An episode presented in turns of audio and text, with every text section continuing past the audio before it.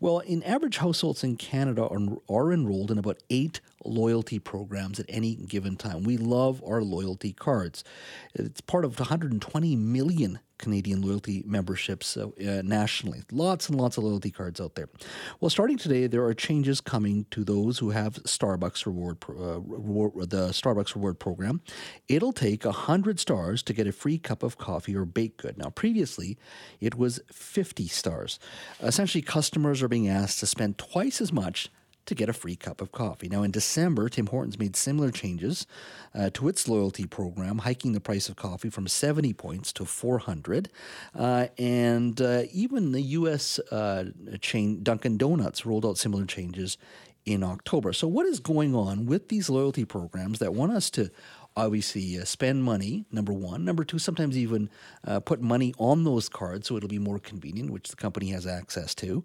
Uh, but here they are, once again, doubling the amount of money you're going to have to spend to get a free cup of coffee. Well, joining us now to discuss loyalty and reward programs is Patrick Sojka. He is the founder of Rewards Canada. Patrick, thank you for joining us today. Yes, thank you for having me on your show today. It's a pleasure. So, walk me through this. Starbucks appears to be watering down its reward program. What kind of reaction are you getting from those who, uh, uh, you know, read your your site or involved in collecting rewards? What kind of reaction are you getting? Yeah, people definitely aren't aren't happy about it because basically now, you know, the kind of the most basic reward, but one that a lot of people had used was for the the coffee or just the pre hot drink, none of the fancy drinks. Um, now requires twice as much. Uh, spending. Instead of $25 to get that free hot beverage, you now have to spend $50 with the program. And that's when you're using their scan and pay app. If you're only scanning and paying separately, um, you're looking at spending $100 to get a free coffee. Tim Hortons uh, has some has done something similar uh, as well uh, in the past, as has in the U.S. U.S. Uh, uh, chain Dunkin' Donuts. Why do companies do this? Yeah, so basically they, they look at their numbers. Um, you know, I think a lot of it is driven from the the finance side of things, and unfortunately, um, you know, having been in in this industry for over 20 years, a lot of times the finance side doesn't seem to agree with the marketing slash loyalty side as to the value of loyalty programs. They only look at the numbers um, that a loyalty program costs them, and I, I think we're seeing that here with some of these programs. They're seeing what you know people are redeeming for and what it's costing the company as a whole uh, not realizing that there's a lot more value to it than just those numbers. But so what we're seeing is, you know, just um, probably partially due to inflation, and I think they see they can do it. They can tie it into inflation and say, well, you know what, our costs are up. We need to raise our prices for the rewards. So if somebody is, at, is sitting at these big multinational companies uh, and says, "Look, we have this many points that we owe our customers." That's a liability sitting on the books indirectly, and is, exactly. is that that that's the bottom line for them then? That is the bottom line. Yeah, a lot of it it comes down to those numbers. You know, we're sitting on so much liability, and you know, with um, with the with us coming out of the pandemic here, a lot more people uh, I can't say a lot more people, but a, there were a, a, good set of the population that just collected and collected and collected and didn't really redeem. Um, and so now we've seen these companies see their, you know, that liability grow on their books. So it's like, how can we lower that liability? Well, you know what? When they redeem, we're going to charge them twice as much, so that that'll speed up um, the lowering of the liability on the books.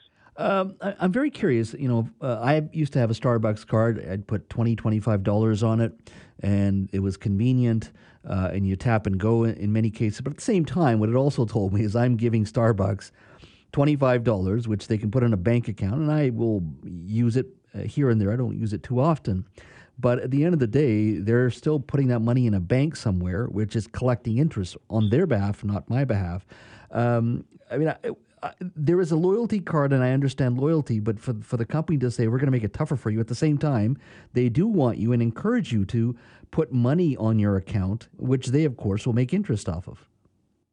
Oh, exactly. You know, there's um, you know, there's always a joke we we talk about in the loyalty industry in that basically um, Starbucks is one of the largest banks in the world because mm-hmm. of that because people are are are depositing money with Starbucks and they're making interest on it. So yeah, so it's um you know and I agree, you know, they're making interest on it and now they're gonna it's gonna be even even more so because, you know, they they're cutting what, you know, the value of the redemptions. So you know, it, it's just more for their bottom line. Is there logic for consumers in your mind to have loyalty cards, reward cards anymore? Does it matter? Oh, absolutely, absolutely. Especially with um, costs going up uh, across the board. You know, we have um, programs that help you with your groceries. You have uh, your Tim's rewards, my McDonald's rewards. You know, a lot of people aren't changing some of their day-to-day habits. They're they're still they're still going for their morning coffee and all that. And unfortunately, yeah, the programs are changing. Like Tim Hortons changes in about a week and a half here, and you know they're becoming a little more expensive before you get your free reward. Um, but ultimately, it still helps you on the uh, you know as a consumer, it helps your bottom line as well. Unfortunately, not as much as it did a week ago um, with some of these programs, but with other programs, the the value is um, is still there. You know, you have uh, Scotiabank and Scene Plus, which just did a, a big expansion um, as they took over um, with Empire Group. You know, the Sobeys and Safeways and and their stores uh, away from Air Miles, and you know their program's pretty decent as well. I mean, you can redeem right at the till to, to save ten dollars, twenty dollars on your on on your groceries at that time. So, so loyalty programs definitely still make sense, um, but unfortunately, you know the they are controlled by the companies, and they can always change the value on you. And do these still work for companies as well? I mean, you're saying it works for consumers because some at the end of the day, something will be free, even though you're showing loyalty. You'll get something that's ten or twenty dollars at the grocery store, or a cup of coffee may take a little longer. But for for companies, it's still worth their time, I guess, because of a um, if you're putting money onto account like I was, it's a free loan I'm giving to them. Or I guess in this case, there is still loyalty they believe, or you're building brand loyalty with customers. In some way, absolutely. Yeah, you're still build, building that brand loyalty. It's well known in the industry as well that the minute um, a customer redeems points and gets rewarded, th- there's a sensation of being happy and sensation. Hey, that program did something for me, so they tend to be more loyal to that program. Whether it's you know even for just a free coffee at Tim Hortons, um, there's just that little bit of I guess uh, euphoria. It's like, hey, I got something for free, and it and it changes uh, customers' behaviors or encourages their behavior to continue. It's like, you know what? Well, I, I enjoy getting you know one free coffee from Tim's a month, so I'm going to continue. You know, get my daily coffee there, but I'm going to make sure I, I scan my my card for them for sure. So, so they they're it, it's big for the companies, it's big for the customers. Overall, you know, we all get mad and disappointed when they change on us like this.